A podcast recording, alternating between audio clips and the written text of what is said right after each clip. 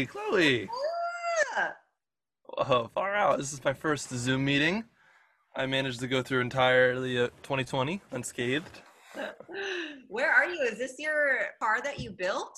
This is my van. I'm at a work site right now.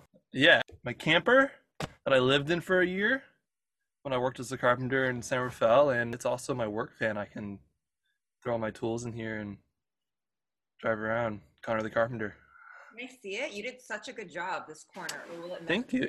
So, this is the back, obviously. Wow, got- the light. Yeah, it's got the fancy lights and it's all nice and wood paneled. So there's a bed and a kitchen area. It's got a kind of cool sink. It comes with a oh, comes with a doggy. Aww. Aww. Hi, Bubba. Yeah, and it worked for it worked really well. It does everything.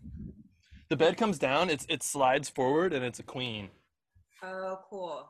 Yeah, so you can sit as a couch when you're chilling. Just beyond the kitchen sink is that the driver's seat? Yeah, the cab's up front. Yeah. I got it. Are you building this for people now too? Is it ready to go? I did this one thinking I would uh, drive to San Francisco and sell it to somebody with, you know, a bunch of dough laying around, and then kind of fell in love with it, and I re- I realized I could work in San Francisco for the wages available there and not pay rent, and it was a no brainer. Like, why would I sell it when I'm like somewhere I can't? I think I would have to go rent a place. Right. Yeah. So it was a huge come up, being able to do it super cheap and then not pay rent. So where did you park it and where did you shower? That was it's a great question. so very fortunately, my sister lives in San Rafael in Marin County. So I based around her, but it got tenuous because two days after I showed up, she let us know that she was pregnant. she just found out herself, and they live in a tiny little closet apartment. And we were just parking in the front in the driveway next to the landlord, which became, as you'd expect it to with an 80 year old landlord curmudgeon, paint shop next door. was run by a bunch of really nice Guatemalan guys, and they're like, "Yeah, you can shower here." And so I, for a full year, I pretty much lived out of the banh mi shop for breakfast, the taco stand for lunch, and then my gourmet brother-in-law, Billy, I'd go to and see my sister and, and brother-in-law every evening, and it was kind of all right. The best part was when I started parking on in their neighborhood, and not like in their driveway anymore, and I would just pick a different nice flat spot that was close to the main road but not on it.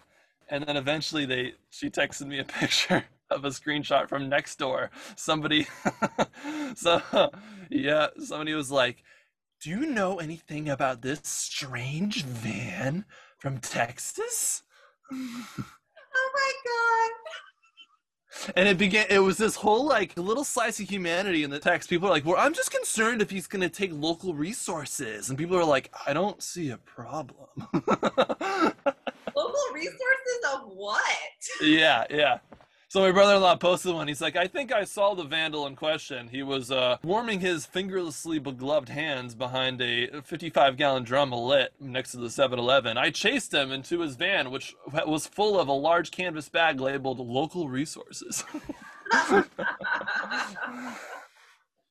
my god, people are so ridiculous. yeah, it's funny the taste the taste of like, you know, it's like the liberal haven, Marin County, but it's Tesla liberals who are NIMBYs at heart. Yeah, man. There's a homeless shelter that just went up around here in Koreatown, and it's kind of the same way. Maybe not as so intense as SF liberals, but LA Mhm. pretty blue, almost to an extreme, where it gets to the point where it doesn't make sense. And Yeah. so this homeless shelter went up, right? And they're like, "Oh, wait, wait, wait, but uh, we don't want it anymore because we have to live with it now." Are you kidding? Nah. Yeah. Human rights when it's convenient. Yeah. it's funny. So hey, what's up? It's nice to see you. Yeah. Yeah, I want you to talk about farming. I feel like you have so much to share, especially what you learned in Hawaii and hmm what your, I guess, intention behind it is. Well, I've been thinking a lot about this since you uh, brought up, And it's interesting because, you know, I, so I'm 27 now and I moved to Hawaii when I was 18 and I stayed there for a little over three years straight, mostly working for one person who was kind of a local legend on the island. And I went there with the intention of just learning how to work. My main hobbies in high school were listening to Radiohead and smoking pot. so I had I had an idea that wasn't the formula for university, and I didn't want to just go take out loans and waste my money right away. So I figured, okay, I'll I'll actually do something real with my hands and learn how to work and get an ethic, and that just rewired my values. Didn't know anything about organic farming. My sister's like, you. She's like, you like pot? Go grow pot in Hawaii on an organic farm. So I went, and that part of it quickly faded away for the the wholesome aspect of being able to you know grow your own food and and live with people that you rely on.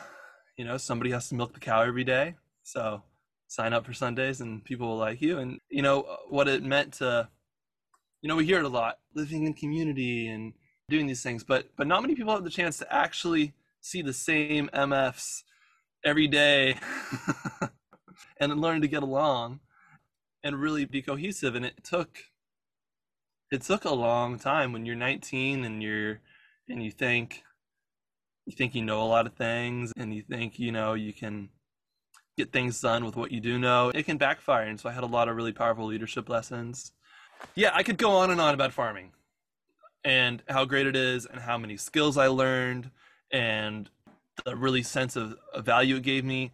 What it did for me and what the the most powerful part of it was it gave me tangibly it gave me a huge set of skills. You learn a little bit of everything as a farmer. You have to obviously be a skilled equipment operator if that's the level your your farm's at. You have to be have carpentry skills. A friend of mine mentioned it. He observed this when he was really young. He's like when you're a farmer you got to be like a meteorologist and a mechanic and and a doctor you know veterinarian. You have to do all these things. And so i i really took that and i absorbed everything i could at every moment. And you know, I can say I'm really good at driving a tractor. and that has come in handy a lot.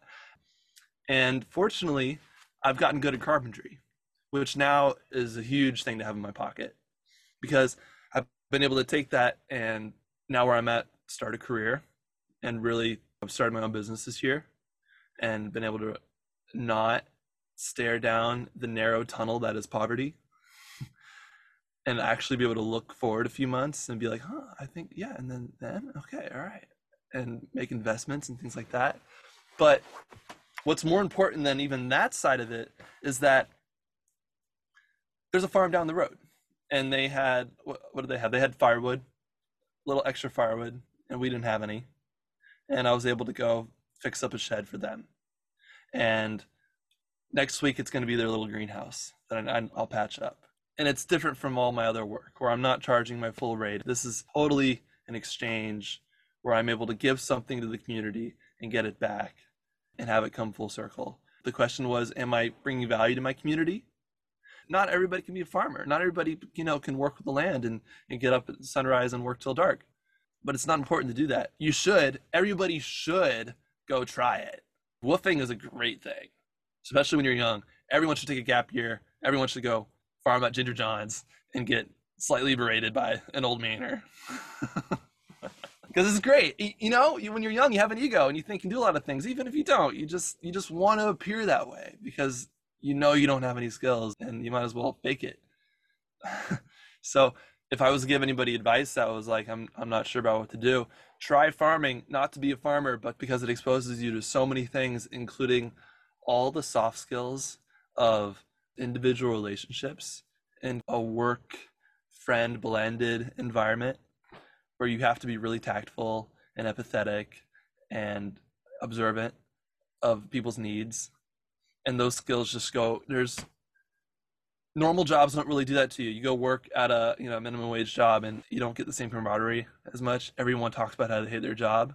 But at least with farming you can really be you know you can work hard and feel like you don't get paid anything but the satisfaction of pulling a big piece of taro out of the ground if you're in hawaii or big squash harvest if you're you know somewhere else in the states and sharing that with each other that gives you that camaraderie that can really help foster those soft skills so everybody should farm can you explain what WWOOFing is to people who don't know what that is Right. So what's WWOOFing? Um, so WWOOFing is if you check these boxes, are you sitting at home and you don't really know what to do? You have three months, six months, maybe a year, unplanned. You don't have a lot of skills and you want to travel, but you're actually willing to, to be helpful. Because there's a lot of people who learn about WWOOFing and how it's a work trade program where you show up on someone's farm and they feed you and give you a place to sleep and maybe let you borrow their car. And you get to see beautiful parts of the world. For a lot of people that's like whoa duh. if you take it seriously and actually do the meager amount of work that most places look for which is you know 10 15 20 hours we were on a pretty full we were an exception the farm i was at which was 35 hours a week. But most places don't. They just want you to you know pull the weeds and do a bit of weed whacking and help plant their garden and pull up the radishes that the old lady can't bend down for. And and uh, and it gives you an opportunity to, to really to experience something and do something wholesome. And WWOOFing it's willing workers on organic farms or worldwide workers. They i don't think they've decided what it is it's whatever you want it to be it's you on an organic farm somewhere beautiful that's what WWOOFing is you zoomer who i haven't met yet They won't be zooming when watching. Oh, They'll be see. listening. i'm practically a boomer So it's a website that you go to and you see where in the world they have these opportunities available. Yeah, you pay them like 20 bucks or 40 bucks a year and you get to see the whole gamut. And they're everywhere. It's all over the states. It's all it's there's a bunch in Hawaii and there's a bunch worldwide. It's a great way to do it when you're young because you need somewhere to stay and and it's like the being young and having no liquidity or assets and living week to week makes it so you get a job, you're not paying rent, and your expenses are extremely low. You can actually kind of broaden your vision for a moment and observe things around you and not be suffocated by your anxiety of being broke in a few days. And I think that's actually the beauty of WWOOFing because you can be young and broke and happy for a certain period of time until, until the clock starts ticking and you need to start, you know, gathering your nuts. As someone who is in their 20s and building the foundation of their life, what are the main things that you found along your journey that has really been able to cement you and who you are? in who I am, it would go back to my experience in the farm of helping someone and not expecting something in return. That's, I think, a huge part of who I am. Is that I'm not trying to be someone's hero, but I know if I see someone on the side of the road that pull over and ask if they need help or let somebody go in line in front of you or you know there's all these moments you get in your day to day to just be a little more empathetic or give something that you might not necessarily have the most of to someone else who just needs it a little more. And I don't think I would have learned that or given it as much weight if I had immediately thrown myself into the workforce and gone into the scarcity mindset. Why did the farm do that to you? What experiences did you have there that cultivated that character? Abundance. Yeah, it's a good one. Yeah. The abundance of food and friends and safety, safe housing. You could always feel secure. You didn't have to worry about losing your housing, being asked to leave. You didn't have to worry about your things going missing.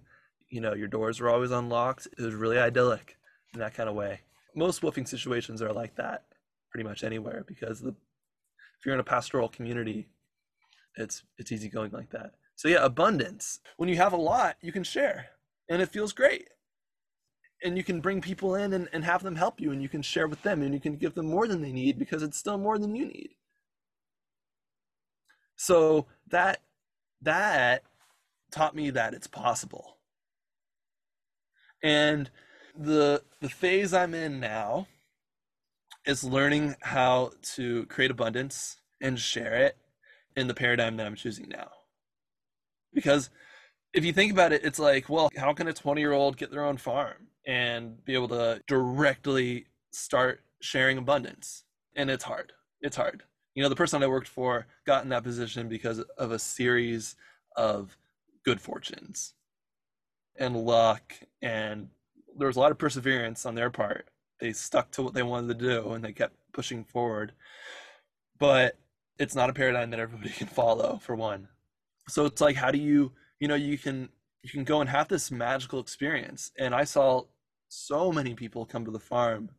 I was there for 3 years three years straight and so i saw tons of people that came for maybe only a couple weeks or more ideally a few a few or three months and they would talk about their lease.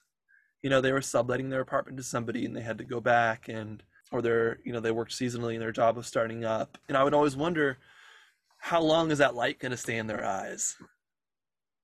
Where they're just in the moment all the time here. I did three years of farming and then i did about I did very, very different things. I've still never paid rent ever. And I'm 27. So I, am trying to keep that streak going. Yeah, yeah. And I've done it by work trading. Have enough skills and you use those to pay your rent for, you get a better deal than if you're working a, a lower paying job and having to give so much money to rent every, every month. But that's not for everyone either. And you have to really hustle to find those opportunities.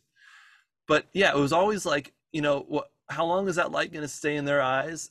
And now that I've been away from it long enough, I have that perspective to look back and, and think about how I felt then and think about are, are the things I'm doing now going to get me closer to that state again? And of course, also I ask like, is it important for me to be at that state? And, and it's like, well, no, I'm not trying to, I'm not trying to, you know, put myself back in my 21 year old shoes where I'm, you know, bright eyed and bushy tailed and uh, driving a tractor around. But I want to now be able to foster that just deep satisfaction of of being here and and being a part of my community. It only makes sense now with my perspective of, being a bit older. Because yeah. at 21 someone will ask me are you going to stay here forever? And the answer was yes. You know i was i in in in my particular case i was being groomed to likely take over where i was working for if i had really stuck it out. That's that's what would have happened and the downsides were you know profound and that I would be in Hawaii for the rest of my life. Where people are like, wait, wait, wait, what? That's not a downside, but it it actually is. You can't, you know, you don't get the perspective of living anywhere else, or it's a very narrow point of view. It's a beautiful one, and there's so many people who love it and and do decide to do it. But I needed to go on the hero's journey and leave, and really go have a hard time somewhere else. Yeah, find your way. Yeah. What are some things for you that are helpful that bring you back to this clarity of your own voice? Or do you feel like you've been so detached from the confines of society that you're just there all the time? I'm definitely not Emerson right now. I'm not just hanging out, zen out in the woods. But say that one more time for me because I really want to think hard about that. Yeah what are some things that enhance the quality and resonance of your own voice and clarity of what you want to create and how you want to create it? Or are you there already mm-hmm. all the time because you live on the outskirts of society? Because for me, I talk to people like you all the time. Mm-hmm. I am mm-hmm. you. I live in society more than you do, but yeah. internally, I am not. Mm-hmm. I am a rebel by nature, and I've never, mm-hmm. I've never wanted to be a part of the propaganda in which it serves. So, my duty, I feel, is to be a part of it, but not in it, so I can bring back these concepts of all of my people that are sprinkled around the world who have these different alternative ways of being and living. Mm-hmm. Mm-hmm. It's funny because that actually resonates a lot with my point of view now because I have to interact with society and and, and in a lot of ways I enjoy it. I'm not in the rat race by any means. What brings me back to that are just moments are just like beautiful moments slowing down and and looking at you know I've I've been lucky to live in beautiful places pretty much everywhere I've been and and just slowing down and saying, "Wow, it's gorgeous right now." Or I'm really cold, but it's still beautiful. Or just, you know, I've always been able to find a thread of something really nice to appreciate despite any situation or any low I've been in, because I never really feel lonely for that reason. But now that I live in where I, I kind of feel like I'm in both worlds, you know, I'm living, I'm, I'm basically living rent free on a gorgeous property beyond my wildest expectations that I just moved into a couple months ago that I, I had no idea about. The opportunity just came up and I, I said yes. And I'm living in a community that has huge, huge, incredible income disparity. And so now I've realized that because of this, I'm immensely privileged to not have to be worrying about paying rent every month or just getting enough hours for work at a minimum wage. And I realized that, that I really owe my community my time now because that's what I have as a more abundant resource than anything else. Part of starting a business is complex and stressful, it's also given me a ton of time because I don't have to work for, you know, if I'm not working for 20 an hour and I can work for two or three times that much, then I can work less because I'm not trying to kill it. I'm trying to slow down and be be a part of where I am. So I've realized that, you know, now that I've I've gotten these skills from farming and luck and fortune have gotten me to a place that I, I you know can use those skills, then now I have a real responsibility to my community to find ways to give back. And not just to not just to give back because that just sounds that can be too restricting because that makes you feel like the only resources you have to give are your own. But i've realized that i have time to engage in local government if i wanted to which is wild but i actually could. I can see that for you. Yeah there's a cause here that i'm starting to dabble in and if i ever get elected this video will totally get brought up and played. But i would love to help establish uh, a universal basic income in my community because i live somewhere where rich people fly their gulfstreams and learjets into the private airport and their driver picks them up in their tesla and takes them to their little mansion. And then there's a trailer park in the middle of town where all the the less fortunate you know the, the service industry lives and overwinters in preparation for the the summer you know hustle. So a lot of people are out of work for half the year too. It's laid bare what my new cause is now. Seeing as that I love being a part of my community and meeting my neighbors and and being helpful. I'm a working class person and I have this huge resource now of time and skill that I've gotten through farming and not only that because you can you can acquire skills like that and and just be happy with it but because of what farming gave to me in terms of what value is you know feeding people.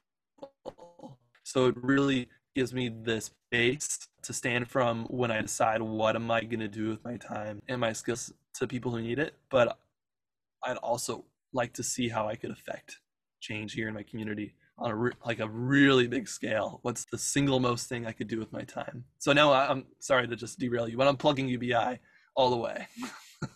That's awesome. Because that's the solution. Give poor people money. Sorry limbaugh but now you can't tell them it's a bad idea anymore. It's poor people tend to spend their money on bills and rent and food. And there's a pilot program. There's a bunch but there's a pilot program in stockton where they gave 500 people no i'm sorry 125 people 500 a month and they gave it on bank cards so they could track what they used and none of it went to things that you would use disposable income for. It was all for responsible usage. So that's not a skill uh, politics isn't a skill you get through farming but uh, but maybe it is because it makes you aware of your community's needs and it's a good it's a good foundation to stand on. I don't feel like i'm too good for any job but i also know my value and in politics a lot of people forget that they usually just know one. Right. Where did you say you are? Are you in Stewart Island? I'm on San Juan Island. San Juan Island. Okay. Yeah. Close to Washington, right? Yeah, an hour and a half ferry. You drive an hour north of Seattle, and then you get take an hour and a half boat, and you get pretty much closer to Canada than anything. Got it. And how Yeah. many locals live there? There are 17,000 people in the county interspersed through like a dozen ish islands. And then there's 7,000 people here on San Juan Island, which is where I am. I live in a town called Friday Harbor. Ah, got it. Okay. Yeah. Connor, I think you should really run for office. Perhaps you don't have to run to do it. You just have to be an effective lobbyist. Oh, is that right? Yeah. It's a funny word to use in a in an altruistic context, but lobby your local government to affect change. You know, you don't have to be the elected official. You just have to resonate with with the ones that are there. But ultimately, it could be something I'm interested in. For instance, there's a the power here is run by a co-op, which sounds great. Power co-op, you know, they you can go on their website and they have beautiful charts and spreadsheets to show how much the power costs and how much they pay everybody. But they also ask for four hundred fifty thousand dollars a year for their uh, general manager to stay competitive, which is just a phenomenal amount of money that I just don't understand why somebody needs to bring power to 17,000 people to just to hit go on anyway, I could get into that. And and there's some there's a everybody's bill has a fixed rate that they pay just to have power and then they pay for their power on top of it.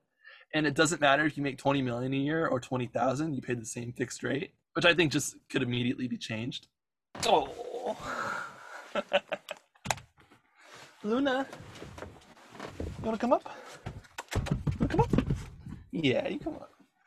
Got my puppy dog. Oh, oh, sorry, girl. Aw. Luna. Luna's the doggy. She'll jump into bed with us every morning. Aw. Yeah, How old is she? she's five. She's Natalie's, but she has become my dog very quickly. Yeah. Oh, look at that guy. He's.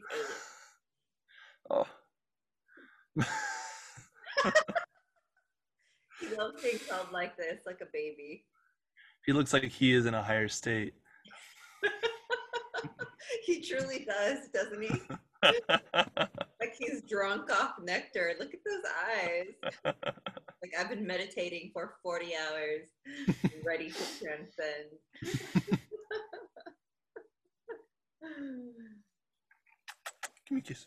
what kind of dog is Luna? I love her hair, her coat. Luna's so beautiful. She is a border collie um, blue heeler. Oh. Yeah. Yeah. She's a great coat. She's a sweetie. They're very much one person dogs. Well, in our case, they're two person, but they'll bark and growl at anybody who's not their lover. Isn't that right, honey? Oh, really? Aw. But she's a sweetie. Man, how great are dogs? Dogs are awesome. Natalie and I moved in together, and I didn't have a dog, and I was actually, little- I love dogs, but I was a little bit worried about just the whole thing.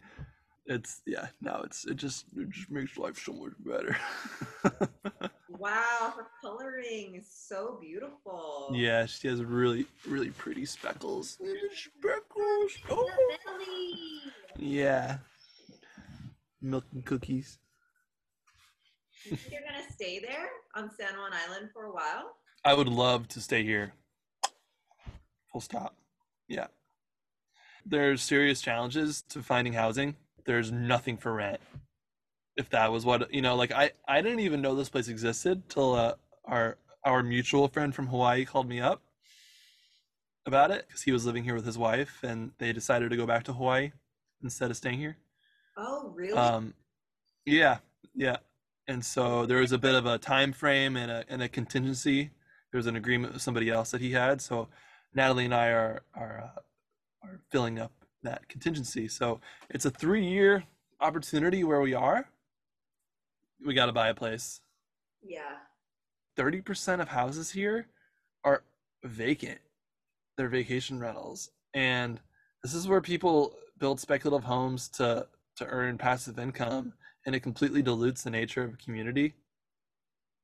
When every house is a, you know, you know that in LA, what that's like.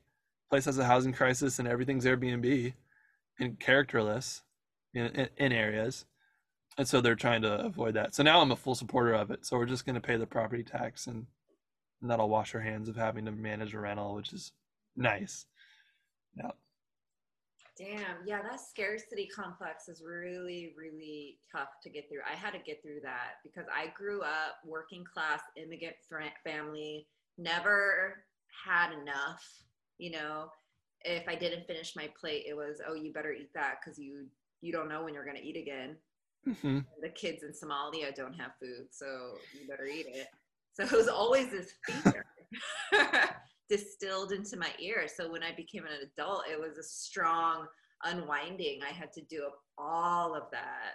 Mm-hmm. And Mhm. I lean more on the side of giving, almost too much to a fault. Mm-hmm. So I, I've had to learn to reel back a bit. Yeah. Yeah. But whenever I see people like that, like millionaires who are cheap, I'm sh- I'm just so shocked.